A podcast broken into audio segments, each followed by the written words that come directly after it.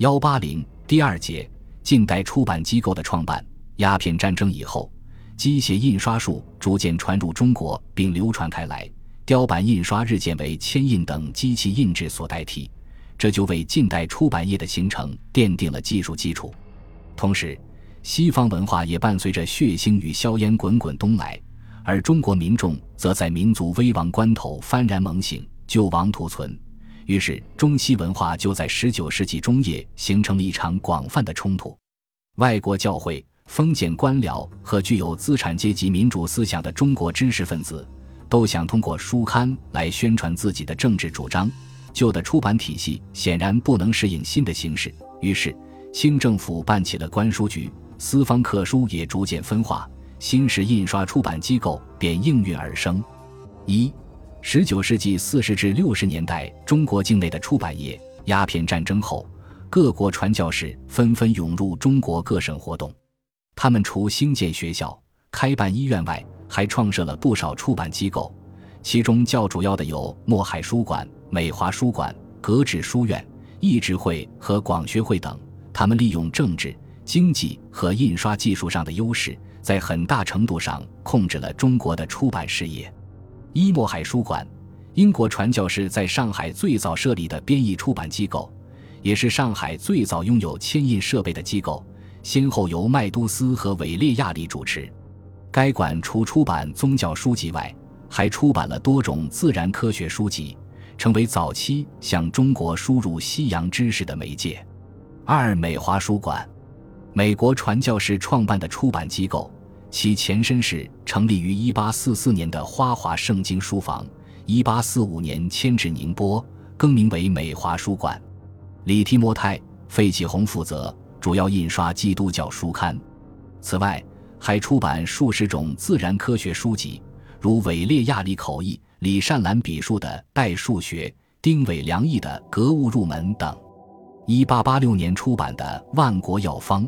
是最早传入中国的介绍西洋医药的一本。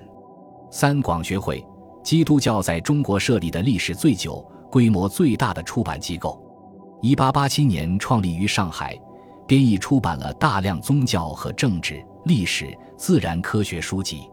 其中影响最大的当属《泰西新史览要》和《中西战记本末》。外国传教士在中国的出版活动。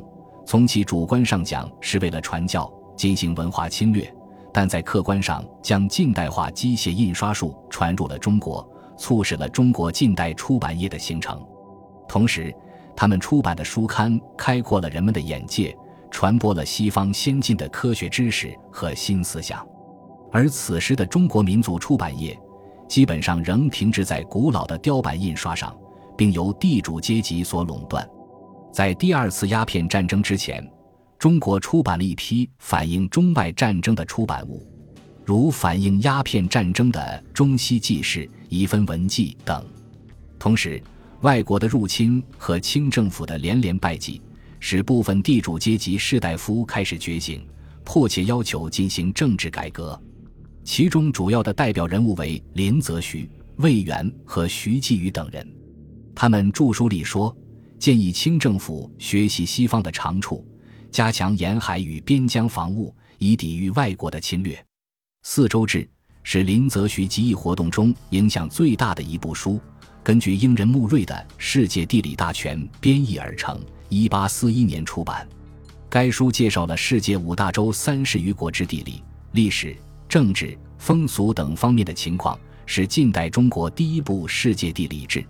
海国图志。是魏源于1841年根据《四周志》和其他许多文献编纂而成的。书中广泛介绍了世界各国的历史、地理，主张学习西方国家的科学技术。《瀛环之略》是徐继于编著的一部介绍世界各国历史地理知识的著作。1846年，徐氏担任福建巡抚时，收集中外各种图书资料，编纂研究成书。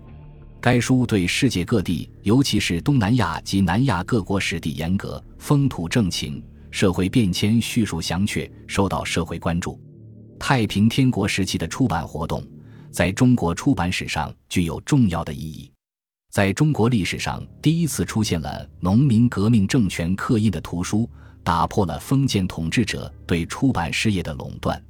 太平天国出版活动的著作人前期以洪秀全为主，其作品主要有《元道旧事歌》《元道醒世训》《元道绝世训》等文献，是太平天国革命早期的理论纲领。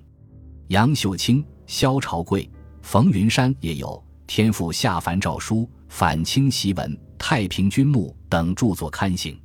在太平天国后期，洪仁玕的《资政新篇》是太平天国出版事业的重要成就，为中国农民革命摆脱封建羁绊提出了改革设想，为太平天国绘制了新的蓝图。同时，太平天国革命中后期还提出出版儒家经典的问题。十九世纪四十至六十年代是中国近代出版业形成时期的第一阶段。从技术上讲，雕版印刷和铅印并存，并逐渐使铅印占主导地位。从出版事业的主体来讲，外国传教士在中国的出版活动和太平天国的出版事业的兴起，打破了中国出版史上一千多年来一直被儒家经典统治的局面，是中国出版史上新的变革时期。